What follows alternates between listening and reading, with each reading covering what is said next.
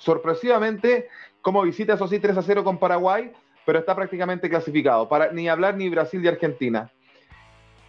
La, repesca, el repechaje lo está peleando en este minuto Perú, Colombia y Chile.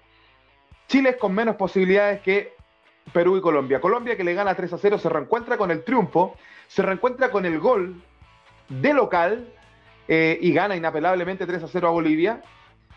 Y, y este Perú que venía con harta confianza, que creían que incluso lo podían ganar en Montevideo y sin embargo Uruguay se impuso nomás y lo termina ganando.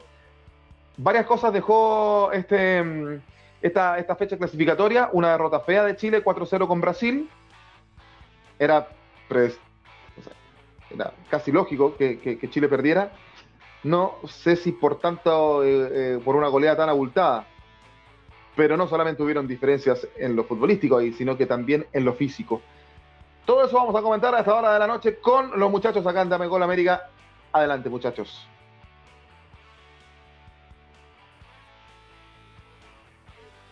Buenas noches. Pero metió un infiltrado, ¿qué pasa? Hay un infiltrado, hay uno que está celebrando. uruguayo, mira qué cara tiene este uruguayo. Oiga, pero Miguel, déjemelo, déjemelo en un programa al menos, ya el otro día ya. Sí. Está, está, no, eh, eh, le dejó ni pasar 24 horas.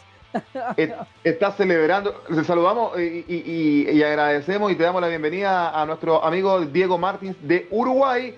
De Uruguay, no más que no ni no. Está celebrando Diego en el, en el, el centenario de Montevideo Abrochó la clasificación Uruguay, un Uruguay que venía complicado, pero de la mano de su nuevo entrenador se afirmó y, termina clasificando de manera directa. ¿Cómo te va, Diego? Buenas noches. ¿Cómo andan? Buenas noches al equipo ahí, a la barra futbolera y jurídica.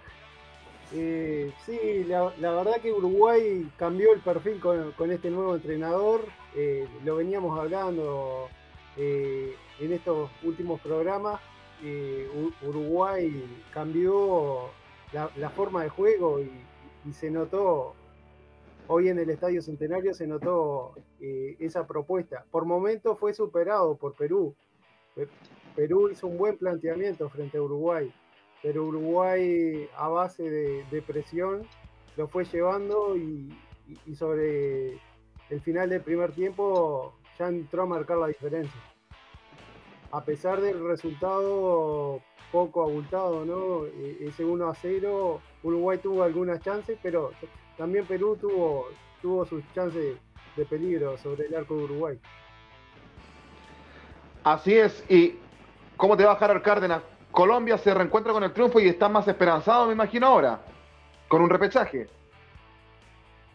Porque eh, eh, eso es lo que se está peleando, eso es lo que se está peleando ahora, el eh, repechaje. Eh, eh, exactamente, bueno muchachos, espero que todo muy buenas noches a todos ustedes, a los señores clasificados al Mundial, felicitaciones tanto a la selección ecuatoriana de fútbol como a la selección uruguaya que eh, hicieron la tarea. Ecuador pierde, pero hace la tarea y ya Alfaro puede decir entonces que ese proceso es exitoso porque van al Mundial de Qatar 2022 e igual Uruguay, que yo creo en las últimas jornadas y, y ese recambio que hablamos ayer con Diego definitivamente le sirvió mucho eh, esos son los timonazos que realmente sirven, los que hacen cambiar un poco eh, la esencia del, equipo. Eh, obviamente hay un trabajo del maestro Tavares de por medio, pero era necesario y se entendió en su momento que era necesario hacerlo. Ahora, tenemos ya cuatro equipos clasificados de manera directa al Mundial de Qatar 2022, Argentina, Brasil, Ecuador y Uruguay. Y vamos por el quinto puesto, que es el famoso repechaje, que en estos momentos lo ostenta la selección eh, peruana de fútbol. Eh, ya le confirmo mi querido Joaquín aquí con cuántos puntos, porque aquí estoy viendo la, la tabla. Con 21. Así es, 21 puntos para la selección peruana de fútbol y 20 puntos para Colombia y 19 para la selección chilena de fútbol.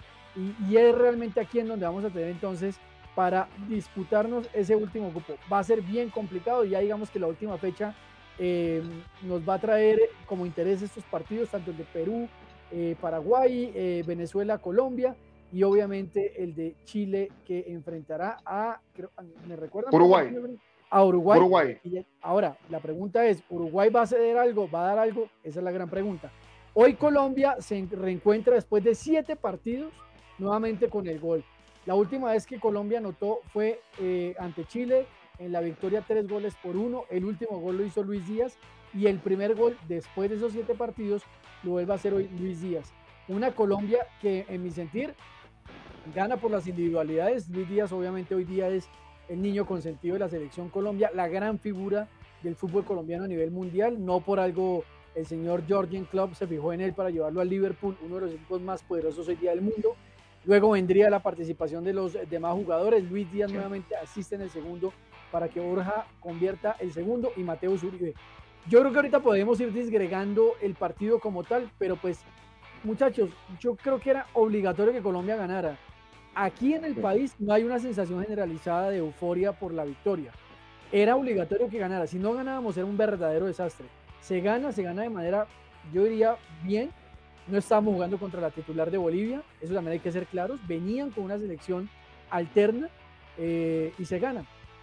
Todavía no estamos clasificados y, aquí el ambiente es más, más tranquilo en realidad que de euforia como puede ser en Uruguay. Mesura. Muchísimo. Mesura. ¿Cómo estará el ambiente? Yo me sumo a, a, las felicitaciones a, Uruguay en este caso y a, Ecuador, que para mí clasificó hace ya unas fechas atrás. Eh, necesitaba empatar hoy día, pero los resultados que se dieron y lo que se venían dando con una derrota incluso de tres goles lo permite, le permite estar en Qatar 2022. Y la pregunta es a Sugar Swing, saludarlo primero, decirle buenas noches. ¿Cómo está el ambiente en Ecuador a esta hora? Pese a la derrota, ¿hay ambiente festivo? ¿Se sienten ya Usted lo venía diciendo que estaban clasificados hace rato, pero hay, ambiente festivo en Ecuador. Buenas noches. ¿Qué tal? ¿Cómo están? Buenas noches. A ver, yo creo que eh, no queríamos clasificar de esta forma. Eh, soy de los que coincide con muchos que estamos clasificados, tranquilos, pero me deja muy preocupado la mala presentación defensiva que tuvimos hoy. Eh, me deja muy preocupado lo que pasó en, una cancha como la Paraguay, donde nunca hemos siquiera sacado un punto. Sí hay celebración, la gente está tranquila, está tratando de disfrutarlo. Queremos cerrar con brocha de oro acá en el Estadio Monumental el día martes que viene. Eh, hay, que hablar de algunas cosas, ¿no? Yo, yo sinceramente creo que eh, hubo un robo a Perú. Creo que les robaron, porque para mí el balón ingresa. Eh, y solamente creo que Chile, como ya se lo venía diciendo, es un equipo que no, no tiene recambio generacional y, bien merecido que no estén clasificados. Eh, están más enterrados por ustedes mismos, por no saber reconocer y por no buscar nuevas caras. Eh, y también la trinca se comió, e-, esa es la realidad, se comió, el, camerino les ganó, eh, la, la, la, corona del, del señor Vidal les, les pesó más. Eh, y Colombia realmente tiene para pescar algo todavía. Creo que igual no depende de sí mismo, dependen de primero del partido de Perú eh, y después podrían ellos pescar algo, ¿no? Porque tienen, me parece, una diferencia de uno o dos puntos. Eh, pero bueno, por nuestro lado, yo sinceramente feliz, realmente muy feliz, contento, tranquilo. Y sí creo que hay algunas cosas donde hay que puntualizar. creo que no, nadie se esperaba que hoy perdamos no queríamos eh, que aquello pase, pero sí entiendo claramente que ya estamos clasificados y que tampoco me puedo poner tan quisquilloso en estos momentos. Quizás después sí, después de tomarme las cervezas, después de celebrar un poquito, tomarme las cartas en el asunto para revisar cuáles son los detalles que fallaron. Eh, le damos eh, los saludos. Estamos saliendo por los Facebook de Gol y de los Amarillos Somos Más de Ecuador. Alta sintonía, alta sintonía hasta hora de la noche. Agradecemos la fidelidad de nuestros amigos. Ahí me, me muestra por interno. Miguel Renmuán, Miguel, decir buenas noches es una caballerosidad esta hora para, un chileno futbolero. Yo no sé si quieres contestar un poco al, emplazamiento, al emplazamiento de la selección que hace eh, Schubert o quieres dar un preámbulo de, esta derrota estrepitosa de, Chile frente a Brasil que era predecible. Aquí había gente muy esperanzada de que Chile pudiera hacer historia ya. La verdad que era muy complicado porque yo lo decía, hasta en lo físico Brasil sacó ventaja frente, frente a Chile. Eh, matemáticamente todavía tiene opciones de llegar al repechaje, pero es muy complicado. Buenas noches, Miguel. Buenas noches, muchachos. Buenas noches, Chuber. Eh, a Diego, que también se integra a este panel. A Harold también. Y felicitar a los clasificados. A Chuber, eh, felicitarlo. No era la mejor forma, pero hicieron la tarea. se dio y, Ecuador es un merecedor de estar en el Mundial de Qatar con, con crece mucho antes de este partido. Ahora, eh, yo no vengo a pelear con Chuber, yo, eh, Chuber hace sus comentarios, tengo los míos y yo creo que Chile no tenía chance con Brasil, eso lo dijimos, teníamos esperanza, la leve ilusión, pero de fondo, claro, nos caímos al final del primer tiempo, eh, hicimos un partido perfecto hasta el minuto 40, 39 por ahí, de ahí se nos mató todo. Y, bueno, eh, estamos donde estamos porque hemos hecho las cosas mal.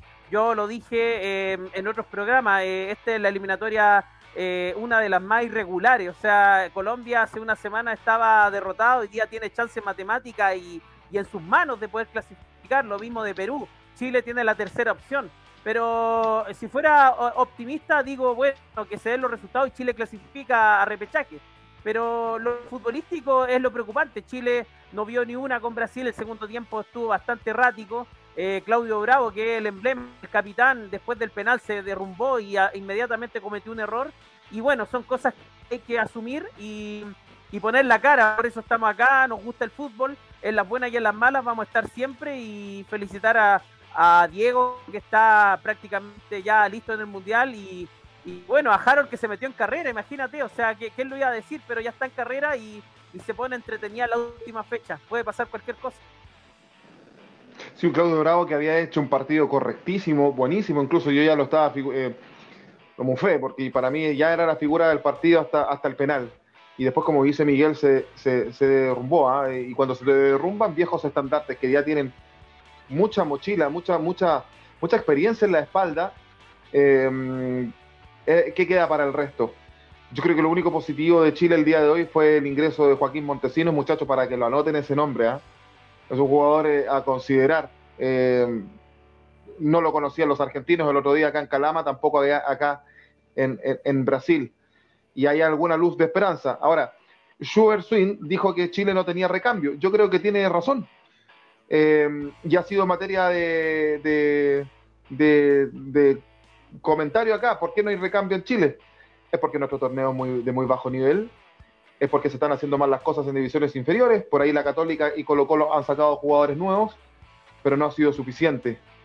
Eh, pero eso será materia para discutir más holgado en, otras oportunidades, quizás. Eh, ¿Tenemos ya comentarios, Harold Cárdenas? Está así, así es. Así es, ya tenemos los comentarios aquí a todos los YouTube videntes y Facebook videntes de Fútbol al Derecho, los amarillos somos más y obviamente Dame Gol. Eh, Dame Gol y los amarillos en Facebook y Fútbol al Derecho en YouTube. Empezamos. Fanny Moreno dice buenísimas noches. Gratamente sorprendida con el resultado de Colombia. Catalina Rodríguez. Hola, Catica. Buenas noches. Uy, manda ahí la banderita de Colombia. Camilo Cárcamo, mucha pena esta noche, cabros. Saludamos. Y la polémica, Fabián Navarro dice, ¿y fue gol de Perú? Eh, y aquí manda sus respectivos emojis. Felicitaciones a Uruguay, dice Fanny Moreno. Angie Duca, como siempre, conectadísima. Hola, buenas noches, chicos. Saludos. Clara Rodríguez, gracias, gracias. Harold, saludos para, primero para Fabián Navarro, que es un colega mío que, que hace mucho que no lo veo, le mando un, abrazo enorme a él.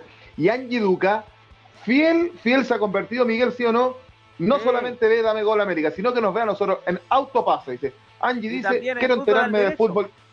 Sí, y de fútbol al derecho. No se, pierde, no se pierde ningún programa, Angie, así que le mandamos un abrazo. Así es, Angie, súper fanática ya de Amegol y de fútbol al derecho. Saludos para Angie. Clara Rodríguez, eh, gracias, gracias. Fanny Moreno, lo mismo Ecuador en buena hora. Dice salud, Schubert, dice Clara aquí. Eh, Gustavo Javier Casquete, ya se hizo y se pudo, y se pudo lo que se quería, clasificar. Fabián Araque, un saludo para Fabián aquí en Colombia. Felicitaciones a las elecciones clasificadas a Qatar. Ahora a mejorar los errores cometidos, dice Gustavo Casquete. Sergio Lizarazo, como siempre. James es un exjugador de fútbol. Polémico, Sergio. Eh, pero sí, hoy no estuvo en su mejor momento. Gustavo Casquete, lo más importante es enmendar los errores y no volverlos a cometer. Gustavo dice, vamos mi Ecuador querido, tú puedes y mucho más. Estoy orgulloso de ser ecuatoriano. Eh, Santiago Felipe Enrique. Enríquez dice, ¿tú qué estás mirando? ¿Fue gol o no? Eh, Víctor Hugo, perdón, Vals Héctor dice Uruguay, no más Uruguay. Eh, Uruguay no más. Aquí arriba, hermanos peruanos, ojalá lleguen al mundial. Sergio dice, tiene más movilidad una baldosa en un masato que James. ¿Saben qué es Masato, muchachos? Eh, no, no, no, no. sé si allá. Bueno, Masato ¿Qué, ¿qué, ¿qué es el Masato? Porque yo lo he escuchado en una cumbia peruana, no colombiana, ojo, de Juaneco y su combo, y ya se ha muerto, ya se ha muerto mi abuelo comiendo Masato. ¿Qué es el Masato? El masato es una bebida a base de una fermentación. Tomando masato, Que se hace de maíz y eso se fermenta y se toma luego. Ese es el masato. O de arroz también se puede hacer. Es una bebida básicamente. Muy parecido, muy parecido, Miguel, al mudai de los mapuches acá, ¿ah? en nuestra tierra. Los youtubers colombianos me dirán si estoy diciendo bien o pronto decir una barrabasada. Eh, dice Pocho Peñuela. Ah, bueno, entonces el masato, pues obviamente. Grande Pocho. Su composición es su composición es bastante quieta, no se mueve nada y lo que se mueve ahí es porque, mejor dicho. Eh, ¿Qué se dice, mi gente? Todo, todo cambia, todo cambia. Alejo Ruiz Harold me recuerda la última fecha de eliminatorias pasadas. Pasó de todo, hasta lo del que te cuesta Brasil. Eh, eh, no, mentira, saludos amigos chilenos. Sergio dice, ah, y un saludo para todos. ya se desquitó con James, ahora sí saluda. William Terán, soy colombiano, qué pena con los peruanos, fue gol se merece clasificar Perú. Colombia perdió la clasificación en Barranquilla con Perú cuando perdió un gol por cero. Un saludo para William también aquí desde Colombia. Bueno, ¿qué, es lo que viene para adelante? Vamos a analizar un poco lo que, lo que ocurrió en las canchas. Vamos, Diego. Eh, fue gol de Perú, dicen, dicen muchos los comentarios acá. Eh, desde tu punto de vista, ¿fue gol para ti o no? Y segundo, ya algo dijiste, ¿por qué estaba clasificando eh, Uruguay? ¿Cómo viste este, este encuentro de Uruguay-Perú? Bien, bastante parejo. La verdad que hizo un buen planteamiento Perú de visitante. Eh, estaba medio predecible ya la postura de Perú por, por lo que se jugaba Perú. Y respecto al gol, eh, no lo pude apreciar muy bien, pero hubo acá dudas eh, con respecto de, si entró o no. Y también Uruguay tuvo un penal en contra no cobrado que, hubiese determinado quizás el gol de Uruguay. Perfecto. ¿Y, crees que el cambio del entrenador Diego Alonso, ¿qué, le, imprimió a este camarín eh, uruguayo que, que en, pocas fechas hizo un cambio de switch, como decimos en Chile, y termina clasificando de manera directa, porque se hablaba del repechaje también, que Uruguay podría pelear un, puesto de repechaje, y termina clasificando de forma directa. Sí, el cambio de entrenador le, imprimió más dinamismo a Uruguay, o, otro tipo de filosofía. Ya el modelo Tavares como que estaba un poquito agotado, por, por más que, que haya sido bueno eh, en líneas generales el proceso de Tavares, ya, no le estaba llegando a los jugadores, ya había un entorno medio complicado eh, en el entorno del entrenador, con su relación con la prensa, estaba, estaba medio difícil la, mano con, el maestro. E, este entrenador lo que tiene es, que, si bien respeta la, filosofía que tiene el maestro Tavares, eh, de a poco le va imprimiendo otro dinamismo y, otro tipo de juego. Él tuvo experiencia en el exterior y, sabe manejar e, esa sintonía con el público. Este, en, un momento del partido, el, propio entrenador pidió que, la hinchada alentara y hiciera presión para que los jugadores eh, se motivaran más y entraran en partido. Perfecto. Eh, eh, Harold, da, la sensación que Perú tiene, tiene la primera opción para, ir al repechaje, pero la tabla está muy apretada ahí. Colombia está a solo un punto. Perú tiene que jugar con Paraguay en, Lima. Debiese tener la, ventaja Perú. Pero cuidado que Paraguay roncó hoy día de local, ganó 3 a 0 a una selección que ya está prácticamente clasificada, que fue protagonista durante todas estas clasificatorias y, a qué es lo que se aferran ustedes los colombianos, Harold? Harold, Harold, Harold. Eh, bien, bien ahí por el Harold. Eh. No, tendría más un jarro de, de vinito con frutilla. Sí. Bueno, muchachos, pues miren, yo, yo creo que uno tiene que partir. A ver, aquí seguramente la polémica de la jornada va a ser ese famoso gol de Uruguay. Yo hasta ahora estoy viendo la jugada porque estábamos viendo eh, el partido obviamente de la selección colombiana de fútbol. Digamos que aquí matemáticamente quien arranca con la ventaja es Perú, es decir, Perú no depende de nadie, depende de sí mismo. Eh, en teoría, eh, siendo local, uno espera que Perú gane a Paraguay. Una Paraguay que hoy definitivamente sorprende porque lo hablábamos ayer con Diego. si bien futbolísticamente no es mejor que Uruguay, perdón, que Ecuador, no era mejor que Ecuador hasta el momento, hasta antes de este partido. Eh, lo cierto es que las estadísticas sí lo acompañaban. Yo ayer le preguntaba a los compañeros si creían en las estadísticas o no. Ellos decían que no, pero las estadísticas demostraban que Ecuador nunca ha podido ganar en Paraguay, al menos en los últimos tres encuentros no lo ha podido hacer. Eh, es una plaza difícil para el equipo ecuatoriano. Eh, no voy a decir con esto que, mejor dicho, ahora Paraguay es arrolladora y que se merece. No, porque Paraguay también no hizo la tarea en su momento. Pero creo que Perú, la acción y más allá de la acción, es un equipo durísimo, fuertísimo, que tendríamos que entrar a revisar si en efecto eh, puede o no competir ante el equipo, el equipo paraguayo. Yo creo que sí, y yo creo que, yo creo que Perú le va a ganar en su momento a Paraguay. Eh, creo que Perú va a conseguir esa posibilidad de ganarle a Paraguay, eh, porque además, digamos, es, el resultado más previsible. ¿Qué tiene que hacer Colombia, muchachos? Indistinto si vamos o no al Mundial. Ganar porque estos resultados, en teoría, eran los resultados más factibles que se tenían que dar para el equipo colombiano. Es decir, si no le ganábamos a Bolivia, perdóneme la expresión, no estamos en nada. Entonces, de verdad que resulta muy complejo el tema de, definitivamente eh, una selección Colombia que, como, en el colegio, como el mal alumno, que pretende hacer todo y pasar el año y clasificar el año en el último momento, en el último minuto. Se le ganó a Bolivia, y era una obligación.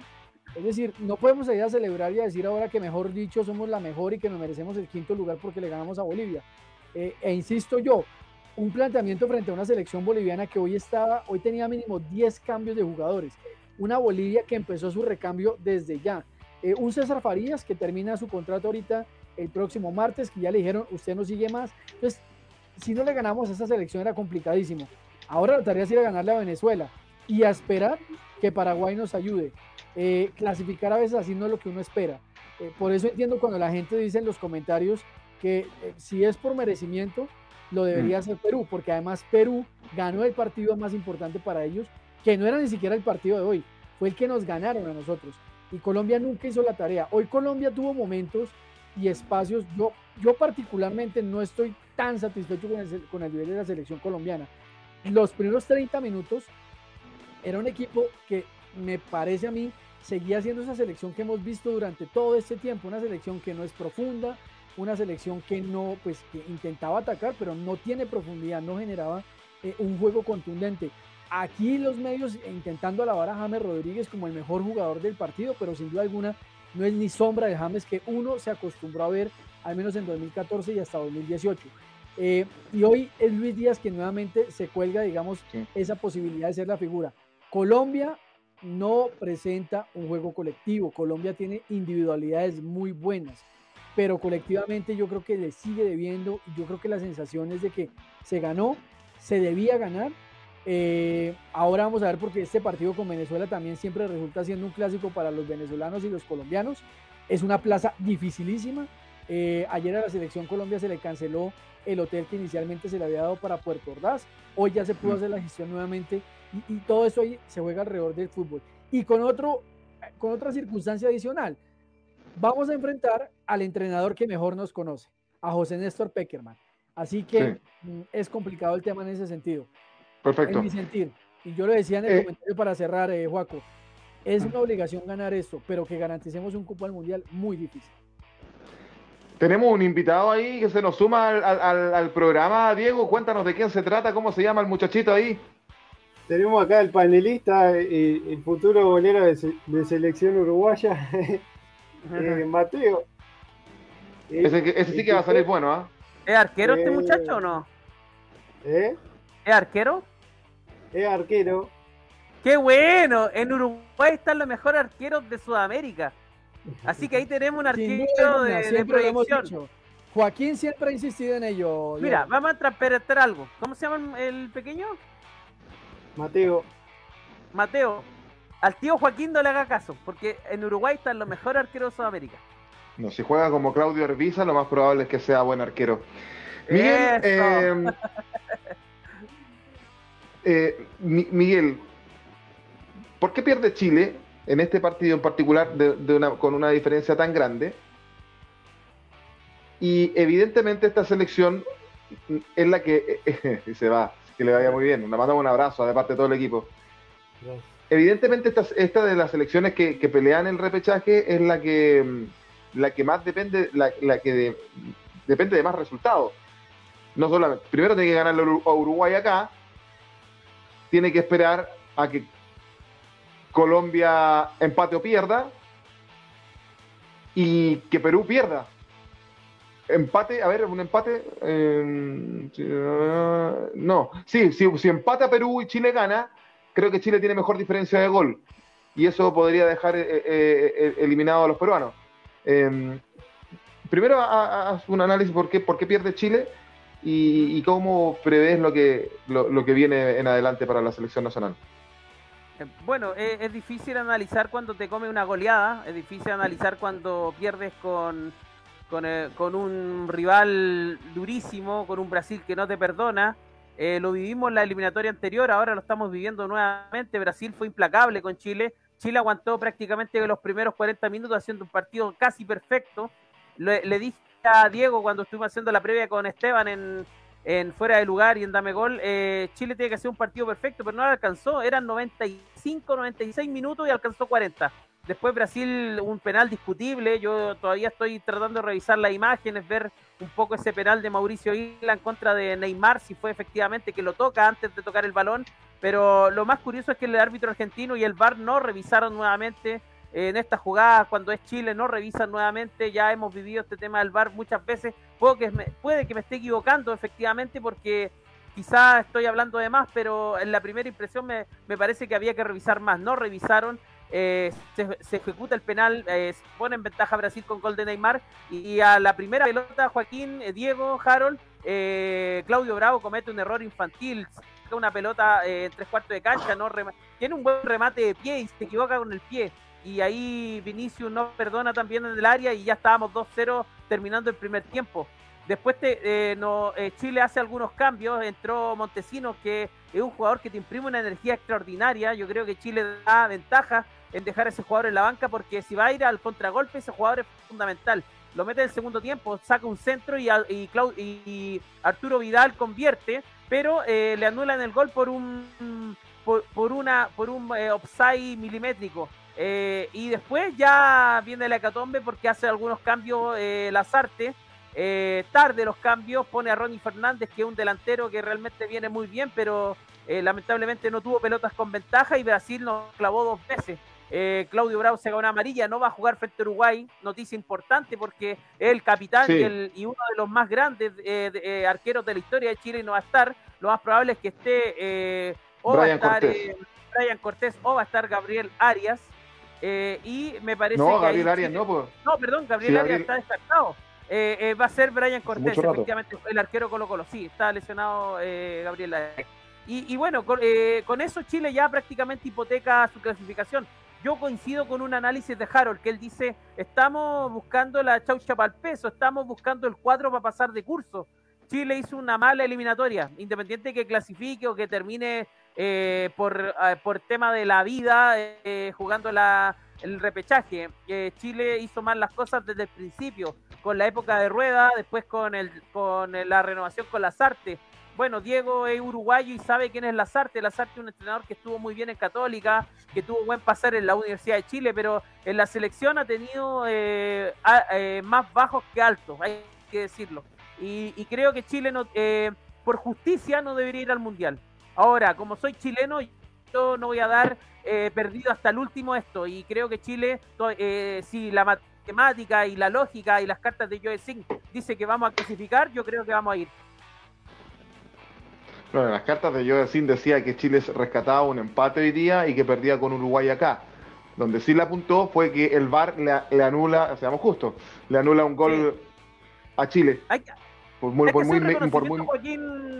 hacer un reconocimiento a Joe, le apuntó al gol anulado a Chile, le apuntó a decisiones del VAR muy, muy cuestionadas en el partido con Chile, que iba a ser favorable a Brasil, eso lo dijo, y eh, también apuntó a, otro partido, me parece que al de mm, Perú con, con Uruguay, dijo que iba a haber una jugada muy polémica, y es la jugada de la línea del gol.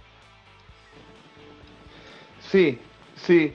De, igual forma, a mí me pareció que, convengamos que si bien el arbitraje fue bastante localista, eh, pero no pasó el partido por ahí, convengamos, sí me pareció que Neymar debió haber sido expulsado porque agrede directamente a Gabriel Suazo eh, con una patada en la cabeza, ojo. Eh, pero bueno, era Neymar y no lo iba a expulsar. Y de hecho, debía haberle puesto tarjeta de Arturo Vidal en alguna jugada por ahí y tampoco lo hizo. Entonces, acá los comentarios eran que este árbitro, eh, mm, según la jerarquía y el currículum del jugador, les ponía tarjeta o no. Y a los que tenían más peso, no los amonestaba claramente. a ver, para que Chile pueda ilusionarse con el repechaje, tiene que pasar lo siguiente que Colombia, eh, yo lo decía, pierda o empate en Venezuela y primero ganarle a Uruguay, eso es lo primero, ¿ya? Segundo, que, Colombia pierda o empate en Venezuela con, Venezuela y que Perú, pero, yo, le propongo pierda, yo le propongo un ejercicio, Joaquín. Que Perú pierda o que Perú pierda o si empata por la diferencia de gol le, clasificaría Chile. Pero muy, muy, complicado, muy complicado que se den todos esos resultados. Paco, yo le propongo que hagamos un ejercicio para todos. Vayamos mirando la opción de cada equipo y cada uno va respondiendo qué cree que puede pasar. Ejemplo, empecemos con Chile. ¿Qué tiene que hacer Chile? Le tiene que ganar a Uruguay, ¿cierto? Ganar Uruguay.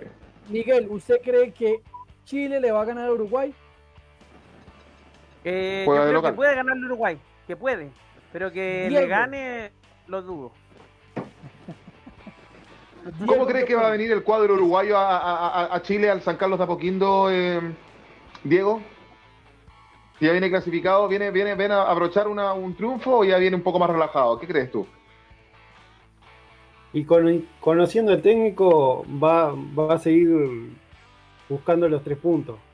Eh, la clave de, Chile para, para hacer un buen encuentro contra Uruguay es no enloquecerse en, los primeros minutos porque la presión lo va a llevar a eso en realidad.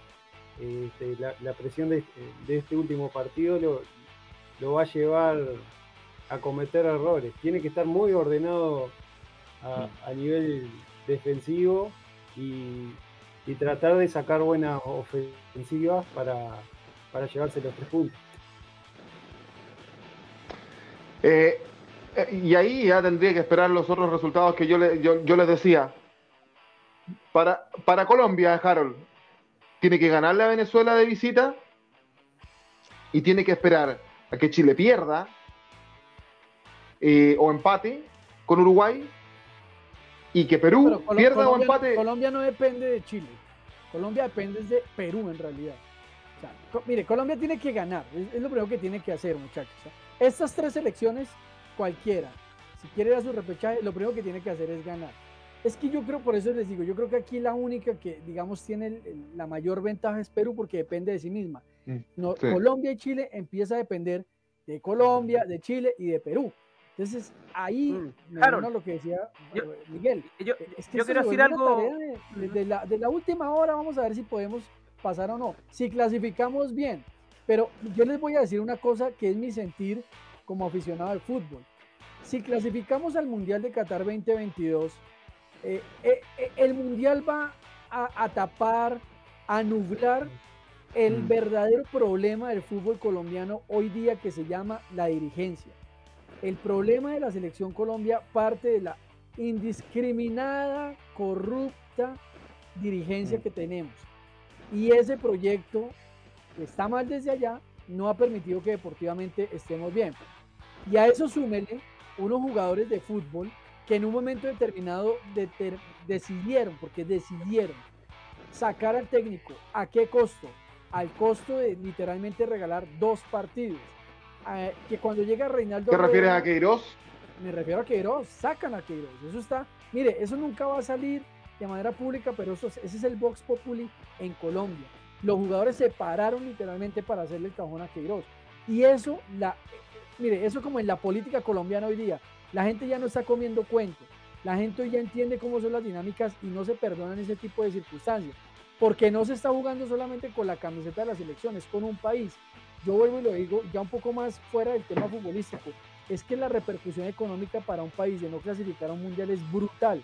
Y en este caso no es porque sean malos, es porque los señoritos, como le dice cierto comentarista deportivo, determinaron fue sencillamente no jugar bien dos partidos para decirle al otro señor, váyase. Mm. Ese tipo de cosas son las que yo digo no se pueden premiar, porque si vamos al mundial, la gente se va a olvidar de eso, la dirigencia que tenemos actualmente va a sacar pecho y va a decir, ah, miren, gracias a nosotros fuimos a un mundial. Sí, pero ¿a qué costo? Llegando al final de últimas. Sí, se nos, se nos fue, se nos, se nos fue Harold, sí. Se nos fue Harold, eh, eh, este, ahí, se despegó. Eh, he, dicho. Harold dice, Colombia si clasificara al Mundial sería, Miguel, para tapar el, mal manejo de los dirigentes colombianos en el fútbol. Si Chile clasificara al Mundial, ¿sería como tapar el no recambio también acá o no? también acá no vamos, a, decir que los dirigentes nuestros son blancas palomas.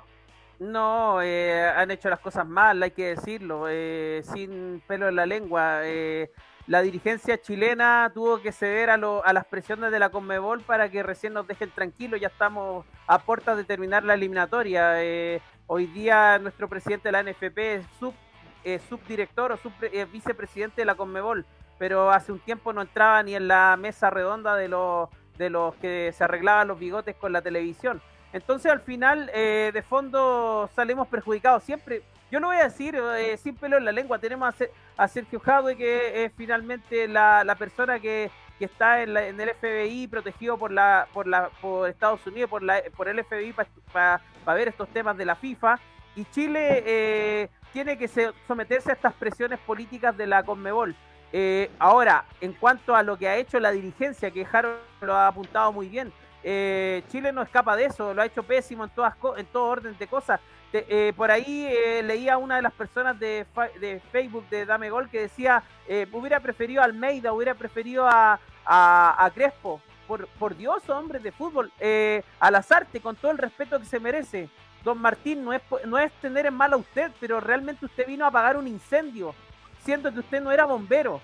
Y realmente hizo lo que pudo, le agradezco, pero no nos alcanzó hubiéramos traído a Almeida, que, que era un precio exorbitante, y Matías Almeida dijo que hubiera un acercamiento. Hoy día estamos lamentando eso. Eh, Hernán Crespo también sonó, y sonó Manuel Pellegrini, que estaba eh, no estaba tan cotizado en Europa. No quisieron estos dirigentes porque trajeron a un entrenador que venía fuera de rodaje. Sacamos nadie quería venir, por Miguel. Miguel, nadie quería, ¿Ah? nadie quería venir a dirigir Chile. Pero, encontraron, se encontraron a, las, a, las artes, a las artes se lo encontraron porque andaba de visita en Chile y porque se vino a operar acá. Por eso lo contrataron. Si cuántos, cuántos negociaciones, eh, eh, hubieron un montón de técnicos negociando y fracasaron todas. Pero, Nadie quiso venir a dirigir acá. concuerdo con que podemos traer a las artes porque coincidió una conversación y un café pero no me digas que nadie quiere dirigir a la selección chilena. O sea, hay un montón de entrenadores nacionales que quieren dirigir a la Roja. Eh, eh, yo creo que yo creo que hay, hay, otro, hay ¿quiénes, quiénes, ¿Quiénes están capacitados para llegar a dirigir Chile aparte de Manuel Pellegrini? Tú me vas a decir Gustavo Huerta, está bien, está puntero con Cobresal, pero ¿cuánto le va a durar? ¿Cuántos títulos tiene Gustavo Huerta para llegar a la selección? Si tú me dices el técnico nacional, no hay mucho acá. Te acabo de dar dos nombres, o sea, eh, Almeida y Crespo, y podrían hecho un esfuerzo económico mayor y vienen. Sí, uno campeón de Sudamericana, otro que venía eh, tirando para arriba. Mira, Ecuador trajo un entrenador de Boca Junior que era cuestionado en Boca y hoy día lo tiene en un mundial. Eso es apostar a un proyecto, eso es ver que realmente puedes lograrlo. Uruguay, entre medio de, un, de, un altibajo, hizo el cambio cuando correspondió y no se equivocó. Y hoy día está en un mundial. Imagínate, eso, eso es la gran diferencia de hacer bien las cosas. Porque Uruguay aguantó al, al maestro Tavares hasta lo que más pudo. Y aquí en este mismo programa cuestionamos a la dirigencia uruguaya y dijimos, Uruguay tiene que sacar al maestro Tavares, está mal físicamente, ya no le da para poder dirigir a la selección. Hacen un cambio eso, y toma, pa. Eso lo dije, eso lo dije, espérate, yo no sé cuál era tu postura, yo, yo quiero decir algo. Eso lo dije yo en este programa, y aquí varios de nuestros compañeros me trataron de sin respeto por pedir que saliera eh, Tavares. porque yo dije que porque ya no daba más. Porque además, eh, y, lo digo con el mayor de los respetos, es una persona mayor, o un adulto mayor, dirigiendo con muletas que ya tiene que pensar también en, la edad que él tiene y en su salud también. Y eso se estaba notando, Diego, dime si soy mentiroso o no, en, el, en, el, campo de juego, la selección uruguaya ya no venía mostrando lo que me mostraba. Tú mismo lo dijiste aquí, el cambio que, hubo con el entrenador. Y yo lo dije acá. Aquí me dijeron que yo era sin respeto, que ojo, más, más, respeto con el maestro Tavares. Pero sí era lógico lo que estaba pasando con Uruguay. Creo que el tiempo me da la razón porque Uruguay lo hemos clasificado de forma directa. Mm. Decir, eh, con relación al entrenador, Miguel, porque claramente a mí, a mí y otra cosa también que me gustaría de la clasificación de Chile, lo celebraría igual como chileno, por supuesto, pero iríamos con las artes al mundial. Y eso a mí no me gusta para nada. No, yo, yo me con algo. Yo, yo, dije que las artes hay que sacarlo antes que eh, clasifiquemos, no hay que sacarlo. Porque, porque si quiere hacer una renovación, mucha anda al mundial a pasear, no vamos a ir a competir. Con esta selección no damos, damos, no damos nada. Vamos a quedar en primera ronda. Hay que ser franco, sincero. Podríamos ir por una coincidencia a la vida, pero de fondo no tenemos chance de poder eh, eh, ir a mm. competir en un mundial. O sea, olvídalo. Por eso eh, la SARTE tiene que hay, hay, que agradecerle lo que hizo, si es que lo que le salga, y de ahí buscar un entrenador. Por ahí suena el Nico Córdoba, también voces que ya a veces molestan, porque, oye, ¿qué podría proponer? Puta, pongamos cualquier persona. Nico Córdoba, fue a la a la sub-23 de Qatar y hoy día están en un equipo de Arabia Saudita. Entonces. Eh, ¿Qué ha ganado Córdoba? pero, por eso, Joaquín, te digo, hay voces que dicen, oye, no, si el tapado de NFP es Nicolás Córdoba, no, para. O sea, para, si no estamos para estar probando. Tráigame a Gustavo Quintero, tráigame, tráigame un entrenador serio, a Holland, tráigame a alguien que, eh, haya ganado algo. Ojo con Holland. Holland tiene dos títulos, que fue una sudamericana con Independiente y un título con la Católica acá pero en el resto le ha ido muy mal. yo yo tengo mis dudas con. A mí, a mí no me gustaría Holland para, para Chile. Lo vamos a dejar para autopase esta discusión, eh, porque, porque da para largo. Yo creo, yo, yo, yo creo que, para cerrar, yo creo que la banca de Chile tiene que partir con Pellegrini hacia abajo. es el momento de Manuel Pellegrini, ¿no? para mí Pellegrini tiene que ser la opción número uno para dirigir Chile. Pellegrini es un señor técnico para cualquier selección sudamericana. Obviamente tiene la, la esta situación de ser chileno y pues obviamente eso girará o podría girar muy fuerte para que él tomase una decisión en ese sentido. Pero yo vuelvo y les digo, muchachos, mire, la crisis del fútbol latinoamericano tiene algo más trascendente que sencillamente traer al mejor técnico. Eh, e, e, es el tema de cambiar el chip de la dirigencia latinoamericana, de entender que el modelo del negocio de fútbol hace mucho cambió, de entender que nosotros a nivel mundial no somos competitivos, que nuestra Copa Libertadores es muy buena, muy interesante en nuestro medio local. Y si a eso le sumamos que en el medio local solamente son los brasileños y los argentinos los que dominan el tema, es peor. O sea, eh, esto es muy fuerte. Yo, no, Uruguay es un tema muy aparte en qué sentido. Seguramente en competiciones eh, sudamericanas últimamente no les ha ido bien, pero en el mundial es otra historia. O sea, Uruguay cuando juega un mundial de fútbol es una cosa diferente. Su selección es un tema absolutamente diferente. Pero Ecuador, con selección clasificada, voto y todo lo digo, pero si no es por Barcelona lo del año pasado, que este año ya fue un desastre, no tenemos nada. Colombia no representa nada en una Copa Libertadores, ni a veces ni en Copa Sudamericana. Es decir, Chile tampoco está teniendo un, panorama agradable. Y yo creo que Chile y Colombia ya se parecen mucho porque tenemos problemas dirigenciales.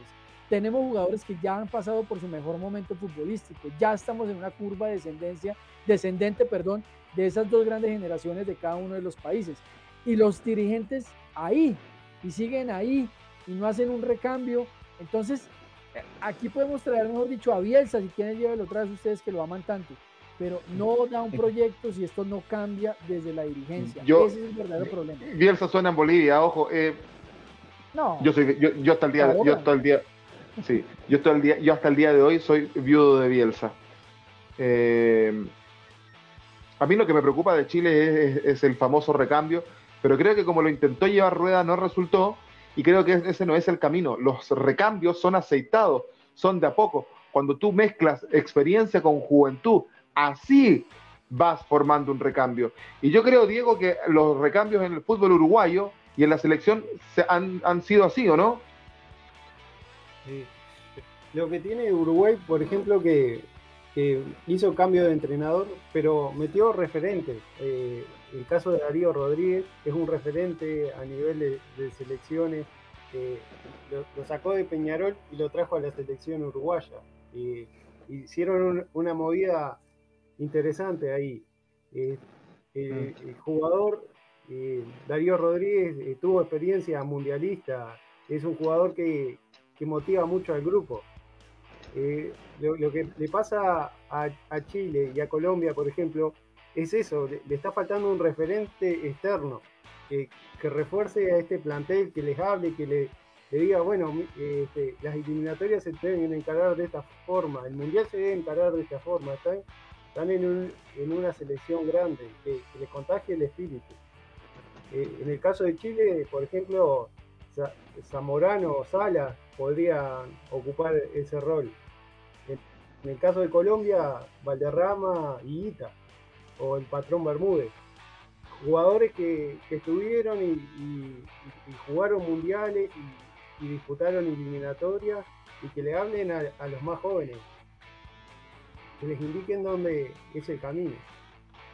Ahora, eh, en el tema de Uruguay, quería aportar un poquito en el tema de Uruguay. Eh, Diego habló de, algunos nombres. A mí siempre me suena lo de Pelistri. Eh, yo, yo desde que antes que llegara la adulta, lo dije acá en este programa, lo hablamos en una previa de cuando hablamos de Colo Colo con Peñarol, que vino eh, Peñarol a jugar contra Colo Colo Copa Libertadores. Pelistri es un jugador distinto y Uruguay tiene esa gracia de que los talentos lo empieza a mononar, a, enfocar hacia lo que ya después termina siendo en la adulta. Eh, Pelistri ya está en Europa, es dueño del Manchester United, está a préstamo en un equipo en España eh, si no me equivoco, y, finalmente llegó a Europa. Entonces, esa es la gran diferencia entre lo que es eh, la cuna de los jugadores uruguayos contra, contra, por ejemplo, lo que hacen los chilenos. Los chilenos llegan a una figura como Marcelino Núñez, que la rompió el torneo pasado y hoy día está en la banca en su equipo. Hoy día no pudo eh, surgir a Argentina o a Brasil porque se quedó acá. Nuestra figura, em, tenemos otros jugadores que se han ido a Brasil y terminan con problemas psicológicos porque no están con su familia al lado. Entonces, esa transición que hace Uruguay de pasar de sus clubes originales como Peñarol, Nacional, eh, Defensor Sporting, etcétera, para pasar a Europa, eh, es realmente con un acompañamiento. Uruguay es un país muy pequeño, pero siempre se la arreglan para estar y ser protagonista en, en los mundiales. Y eso es lo que tenemos que aprender los chilenos, los colombianos, los peruanos, los ecuatorianos. A mí me encantaría conocer Uruguay porque a mí se me imagina que caminando por Uruguay, muchachos, tú levantas una piedra y sale un futbolista. Es impresionante, un país tan pequeño, tan pequeño, con pocos habitantes, y la cantidad de futbolistas que salen, eh, tremendo. Acá en Chile disfrutamos de, varios jugadores uruguayos que vinieron, pero el último yo diría que fue el gran Loco Abreu, que lo tuvimos jugando aquí, a, pocas cuadras de mi casa, en el Municipal de San Bernardo, jugando por el Magallanes, en la B chilena. Bueno, eh, Muchachos, para ir cerrando ya el tema de, las clasificatorias. Eh, comentarios, Juaco, porfa. Vamos a los comentarios, sí, tienes toda la razón. Vamos a los comentarios. Y le estamos diciendo a la gente en el canal de YouTube de Fútbol al Derecho que voten. Tenemos la siguiente pregunta en el chat. ¿Qué selección sudamericana irá al repechaje? La opción, obviamente, Perú, Colombia o Chile. Voten ahí en el chat de YouTube y leemos, eh, obviamente. Estoy votando. Muy bien. Claramente Perú va ganando. Eh, Luisao Espinosa, buenas señores panelistas, saludos al señor Martins. Nos actualiza Luisao con gol de Panamá con el Blackburn. Sloan Kane dice, ¿qué tal panel? Saludos, un saludo. Sugar Javier Pérez. pues tiene Sugar Javier Pérez. No, no puede El hermano Es una pesadilla. Sugar Javier Pérez, pero espérate. A ver, vuelve, vuelve. Espérate, espérate. ¿Esto será el bueno o será el malo? ¿A quién tenemos nosotros? Yo me eh... otro porque le falta la H al final, le falta la H. Eh, Luis Espinosa, 1-1 Jamaica contra Salvador. Sloan Kane dice, a pensar en Uruguay y en cambiar de entrenador en la selección. ¿Cómo nos hubiera ido con el pelado Almeida? Angie dice, arriba mi Ecuador. Dice Sloan, o si hubiéramos elegido a Crespo, que dicho sea de paso, está sin club. Eh, Crespo y Almeida, buenos gaffers. ¿Dónde está Diego? Bueno, Diego está pasando la bueno aquí en Colombia, está en la playa, mi querido Luisao, en Santa Marta. Un saludo para Diego. Sheila Prospel dice, Olis, ¿qué tal? Olis, Olis, ¿qué tal Ecuador? No estaba motivado hoy. Eh, hola, buenas noches. Hoy no jugó bien la tri, pero con todo lo hecho anterior le bastó para mantenerse tercero y clasificar directamente. Luisao dice, Paraguay siendo peligroso en su casa. Pochito Peñuela dice, arquero grande, Miguel, qué nivel. Eh, Enrique dice, a Chile deben levantarle su correspondiente certificado de defunción. Eh, ojalá Colombia clasifique, pero que Rueda se largue y cambiemos de director técnico. Eh, Gabriel Garrido no es nacional, pero Quintero a la selección. Mucho más estratega que Lazarte. Flor Guerrero también nos saluda. Muy buenas noches para Flor, como siempre. Y Gabriel Enrique Garrido nos dice: No es que nadie quiere dirigir a Chile. Pasa que con plata se compran huevos y la ANFP no quiere soltar las pelucas. Es el, es el mensaje que quería dar. Tal cual lo dijo Gabriel.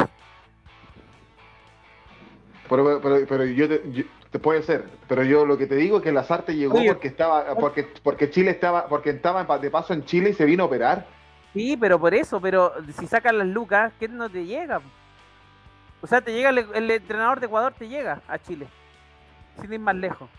Pero en ¿Te la gustaría mirada Gustavo de- Alfaro? ¿Te gustaría Gustavo Alfaro? ¿Es Gustavo Alfaro un nombre No, para dirigir no, Chile? no, Yo creo que no, No, No, Gustavo Quintero sí, pero Gustavo Alfaro no. Eh, Si, si Schubert hubiese escuchado esto, porque a todo esto Schubert entra al programa para decir que no le, que le hubiese gustado haber clasificado de otra forma, pero que está contento, felicita a las selecciones que eh, clasificaron, pero lo que quería decir es que estaba contento porque Chile estaba virtualmente eliminado y que se lo merecía y se fue. A eso entró. No. Ah, A eso un, un entró, sin ¿no? respeto, Schubert Sí, Swing, un sin Y no se despide y se va. No. A eso entró. Imagínate. Schubert disfrutando más de la casi Pero- pero yo eliminación sé- de Chile, pero yo eliminación sé- de Chile que, el- que el- que el, que el triunfo Yo- de la Yo sé clasificación que de, la de gran Ecuador. parte de los ecuatorianos, yo sé que la gran parte de los ecuatorianos son muy respetuosos de Sudamérica y no actúan como Schubert Swing. Estoy muy claro en eso. Exactamente. Exactamente. Esto lo dice Eh, Ricky, no lo digo yo, dice.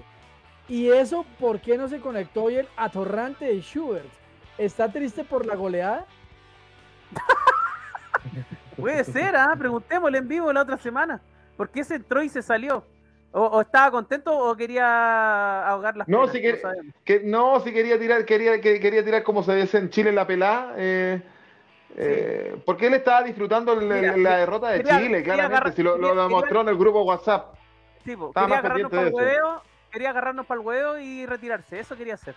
Ok, la pelada, el Exactamente. Igual a los equipos ecuatorianos les fue, le, le- le fue regular malo en, en la fase previa de Copa Libertadores. Dijo el picado. Igual que Pero, Sudamericana. pero tiene una, una selección en el mundial y ahí sí nada que hacer. Nada que hacer. Nada que hacer. Igual se van a venir en primera ronda. Ya, ya, ¿para qué tanto? No, yo, yo me comprometo, yo me, comp- yo me comprometo aquí. Yo siempre apoyo a las selecciones sudamericanas y es verdad. Yo siempre apoyo a las, selec- a las selecciones sudamericanas en los mundiales porque, porque claramente, o sea, eh, eh, porque creo que tiene que ser así. Porque así, así Harold Cárdenas lo inculcó Bolívar. Ya, sigamos con el, el- el programa nuestro. Nada más. Oye, yo- Los vientos latinoamericanos y bolivarianos. Una pregunta, Diego. viendo en el ¿Usted, No. usted cuando juega fútbol va por la banda izquierda o por la banda derecha? En el fútbol. En el fútbol, Diego. ¿Eh? ¿Usted cuando juega fútbol lleva el balón por la parte izquierda de la cancha o por la parte derecha? Una pregunta que me surgió. ¿Ah? Derecha. Ah, por la derecha. Ah, ya. por la derecha. A sacar el centro, con- a Ah. sacar el centro con la izquierda. Ojo. no jugaba con el jugador Mujica, Diego. Perfecto.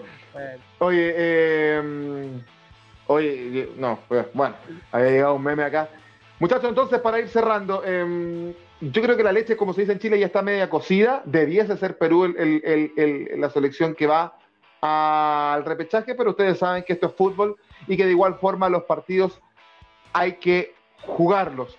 De quedar eliminados Colombia y Chile, ambos países van a tener que hacerse una retroinspección porque no estamos clasificando, cuáles son los errores, cuáles son los aciertos y qué es lo que hay que hacer.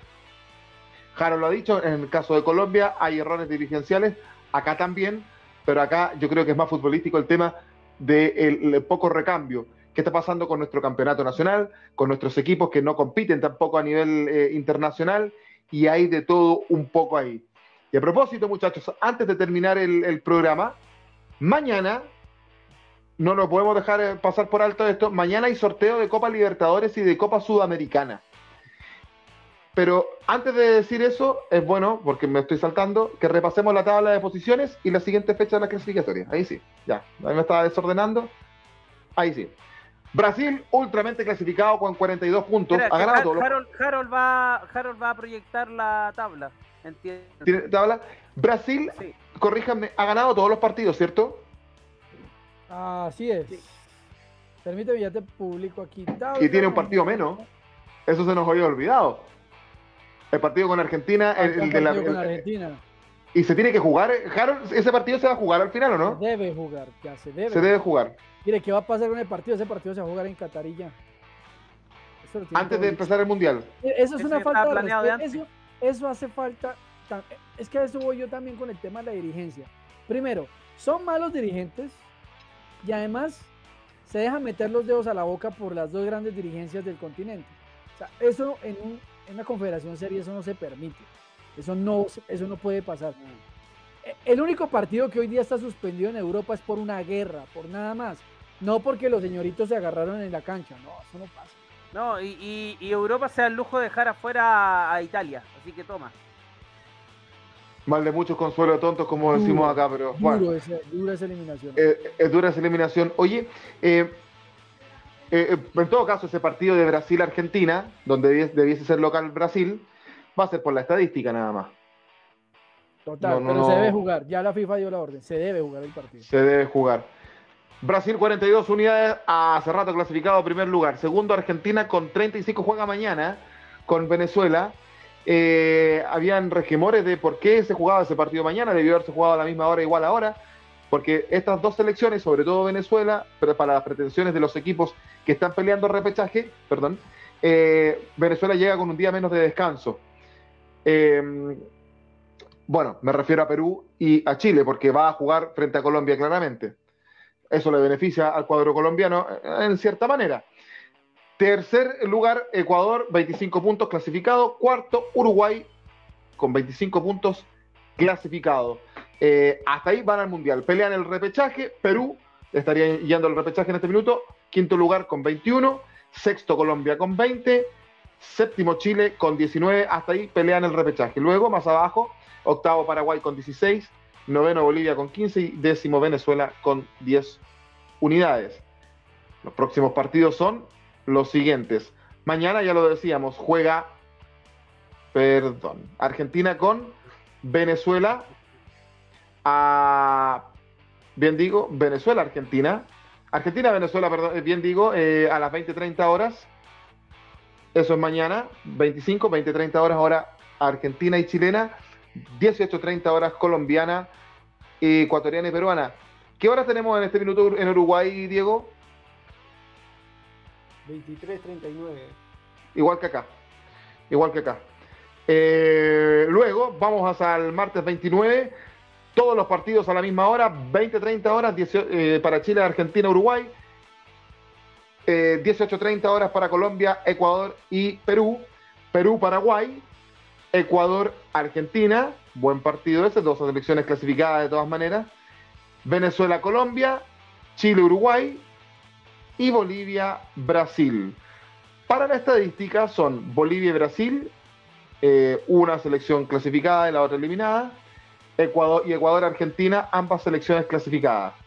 Entonces la atención va a estar para Perú, Paraguay, Venezuela, Colombia y Chile, Uruguay. Ahí va a estar la atención eh, y la atención de, todo el mundo futbolero para ver qué es lo que va a pasar con el quinto lugar. Me parece que como pocas clasificatorias se define en la última fecha solamente el cupo del repechaje. Las clasificatorias anteriores todavía estábamos peleando por cupos directos. Si hacemos memoria, me parece, ¿ah? ¿Tú te refieres al, al, pacto de Lima? Eh, ese que... Todo con eso. no, no, me refiero a que pero en, ese momento. Me refiero a todas las clases. Me refiero, Tres selecciones con posibilidad de clasificar. Una Una fue el repechaje y la otra clasificó directo, Colombia y Perú. Chile quedó eliminado. Eso es, me refiero a eso, me refiero no a todas la tarea en su momento. Me refiero a, a todas las anteriores. Que, que se llegaba a la última fecha no solamente peleando el cupo del repechaje, sino que también el cuarto cupo, hasta Sí. incluso el tercer cupo. Eh, y sin embargo, en esta, en esta fecha clasificatoria casi ya estaba Bueno, amarrado Pero, todo. o sea, pero lo que se, pero lo que se Ah. peleaba era realmente la posición. Eh, es decir, Sí. ya siempre llegábamos Sí. con cinco o seis equipos que sabíamos ya listo, definido el tema. Es más, yo, más bien yo creo, Joaquín, que hacía mucho tiempo no teníamos un quinto lugar tan disputado en una última jornada.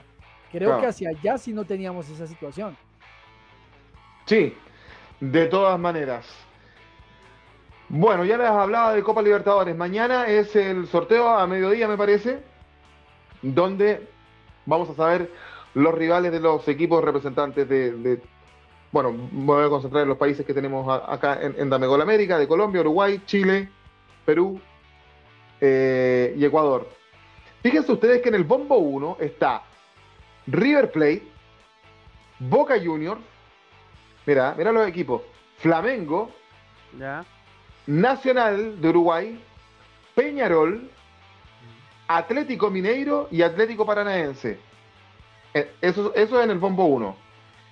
En el bombo 2, Cerro Porteño de Paraguay, Libertad de Paraguay, Independiente del Valle de Ecuador, la Universidad Católica de Chile, el Emelec de Ecuador, eh, Corinthians, Colo Colo y Vélez Arfield.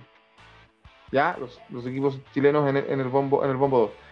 En el bombo 3, Sporting Cristal de Perú, Deportivo Cali, el Bragantino, Red Bull Bragantino de Brasil, Deportivo Táchira de Venezuela, Alianza Lima de nuestro amigo Diego de Perú, Deportes Tolima de Colombia, Colón de Santa Fe y el Caracas de Venezuela. Y en el bombo 4 tenemos al Always Ready de Bolivia, a Talleres de Córdoba, Independiente Petrolero de Bolivia, Fortaleza, Olimpia de Paraguay, Estudiantes de, La Plata, The Strongers y el América Mineiro.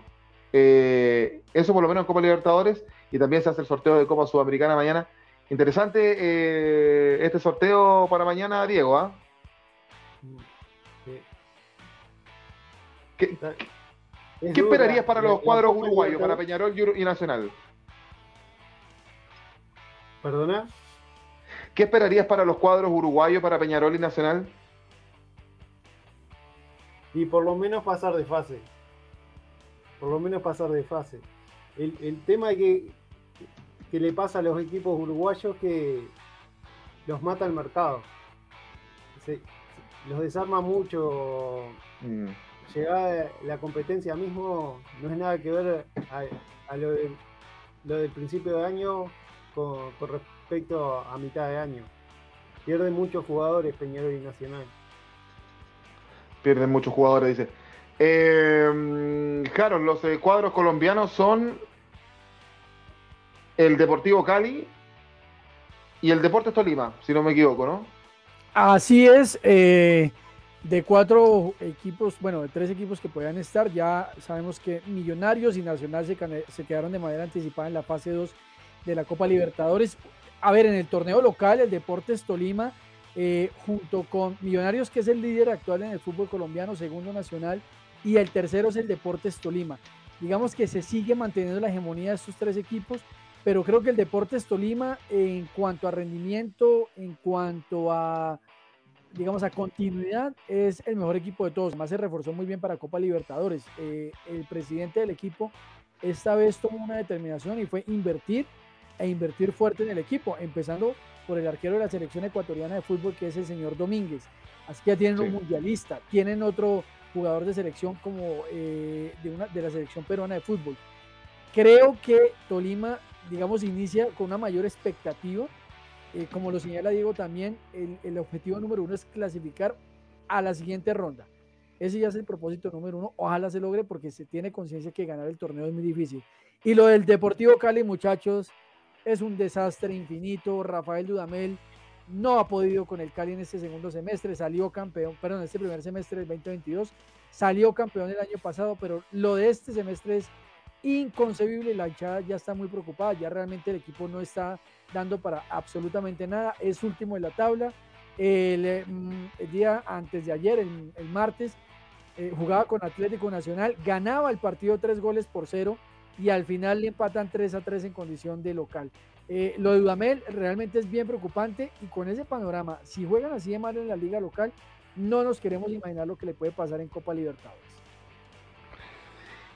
Y la Católica y Colo Colo, eh, Miguel, en el, papel da la sensación de que Colo Colo llega mejor que la Católica. lo de la Católica es muy preocupante, cuatro derrotas consecutivas en el torneo chileno. Se habla incluso que en el siguiente clásico universitario que viene después de la fecha clasificatoria, entre la Católica y la U de Chile, de, Chile podría ser un, clásico, un clásico sacatécnicos. O se va a Escobar de la U, o se podría ir Paulucci de la Católica.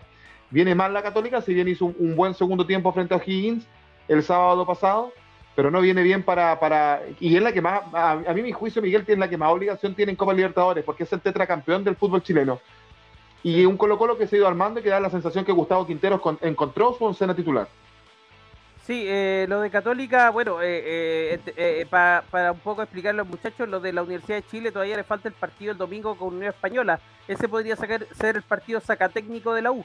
Ahora, claro, viene un clásico encima, ese partido se reprogramó, el de la U, por lo tanto, el con Católica podría ser finalmente, si la U cae en los dos próximos partidos, eh, que Santiago Escobar, eh, entrenador colombiano, se fuera de la Universidad de Chile. Ahora, claro, la, obligación la tiene Universidad Católica porque es el tetracampeón, porque tiene la obligación, porque tiene que dar eh, la cara por Chile a nivel internacional y, tiene que confirmar lo que ha hecho acá a nivel local. Colo Colo ha tomado un, un, plantel interesante. Gustavo Quintero ya está, el último partido goleó 5-0 por lo tanto, eh, se supone que Colo Colo va a tener una buena performance en el inicio de Copa Libertadores. Quiero jugar un poquito y quiero jugármela con un grupo que a mí me gustaría, que sería el grupo de la amistad. Peñarol en el bombo 1, Colo Colo en el bombo 2, eh, voy con Alianza Lima en el bombo 3 y en el bombo 4 me iría con eh, Olimpia para rememorar viejos tiempos. Ese sería como el grupo eh, de la muerte de Miguel Relmuán. Ah, muy bien, se la jugó por un grupo, Miguel, ¿ah?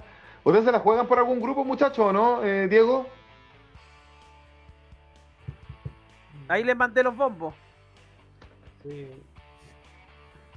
No sé, está muy, muy pareja la, la Libertadores. Cualquier rival que te toque, te vas al partido la Libertadores, la, verdad que los equipos que han clasificado no me los quisiera enfrentar. Perfecto. ¿Y se la juega por algún grupo eh, para los equipos colombianos, Carol, o no? No, no, yo, yo, mire, eh, es cierto que cualquier equipo es difícil, pero, pero yo, yo quiero decir una cosa, Deportivo Cali, Tolima, bueno, al menos el Deportes Tolima no es propiamente un equipo histórico en, en el certamen de Copa Libertadores. Cali ya tiene una final de, tiene dos finales de Copa Libertadores, 78 y 99, subcampeón en ambas.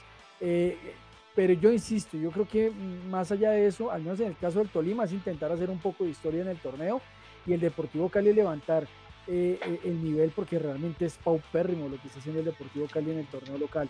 Así que cualquier equipo, muchachos, va a ser complicadísimo y vuelvo, insisto, más cuando el fútbol colombiano realmente no ha despegado en Latinoamérica, no es un fútbol o al menos en, categoría clubes, no son equipos que realmente marquen una tendencia, una trascendencia en el torneo. Así que sea cual sea el grupo, muchachos, va a ser absolutamente complejo para los equipos colombianos.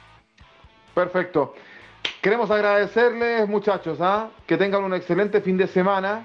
A la gente que nos ve también, por supuesto, que dejaron sus comentarios. Les agradecemos. Ha sido otra, la penúltima clasificatoria. Ya está casi todo definido, solamente falta el quinto puesto que se lo disputan entre Perú, Colombia y Chile. Perú con la primera opción claramente, porque depende de sí misma.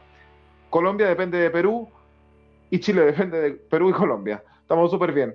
Eh, sí. Que le vaya bien, ¿ah, Harold? Que tengas un excelente fin de semana. Juaco, muchísimas gracias eh, a toda la gente en Latinoamérica. Obviamente, un saludo muy especial, deseándoles lo mejor. Recuerden seguirnos en todas nuestras redes sociales, en Facebook, en Damegol en eh, Facebook, en Los Amarillos Somos Más y por supuesto a todos los youtubers en YouTube, a la barra jurídica y futbolera de fútbol al derecho. Cierro con la encuesta, Joaquín. Eh, ¿Qué selección sudamericana irá al repechaje? El 60% dice Perú, el 30% dice Colombia y el 10% dice Chile. Perfecto. Habla Garay Medela a esta hora de la noche. Diego, un gusto eh, conocerte y gracias por haber estado con nosotros eh, esta noche que tengas un excelente fin de semana. Gracias Joaquín, gracias a la barra, gracias a Harold, gracias Miguel y, a la audiencia, a los YouTube videntes que, que nos hicieron el aguante hasta ahora. Perfecto. Miguel, que tengas un excelente fin de semana. Igual para ti, Joaquín, a Harold también, a Diego que se integra a Dame Gol eliminatoria, así que un fuerte abrazo para todos. Gracias por estar hasta muy tarde. Eh, empezamos eh, por lo menos acá eh, el programa un poco triste, pero nos vamos con el ánimo arriba porque nos encontramos con nuestros hermanos latinoamericanos a través de todas las plataformas de Dame Gol, los amarillos somos más y Fútbol al Derecho de Colombia. Y agradecerle la sintonía, la alta sintonía a todos ustedes que nos vieron a través del... ¿Sí, Harold? Joaquín, una última cosita. Primero, los últimos saluditos de los eh, youtubers. Dice Pablo Vázquez, igual vamos a clasificar y vamos a dar una sorpresa. Y en la Libertadores Colo Colo va por todo. ¡Vamos, Chile, mierda! Tranquilo, calmación, Pablo. Enrique Saavedra, señores, la Corrubol esta vez dejó de ser la eliminatoria más difícil del mundo y hoy día es la más fácil. Pasan tres equipos buenos y los dos menos malos. Mayra nos dice, chao, buenas noches a todos. Ah, un saludito para Mayra.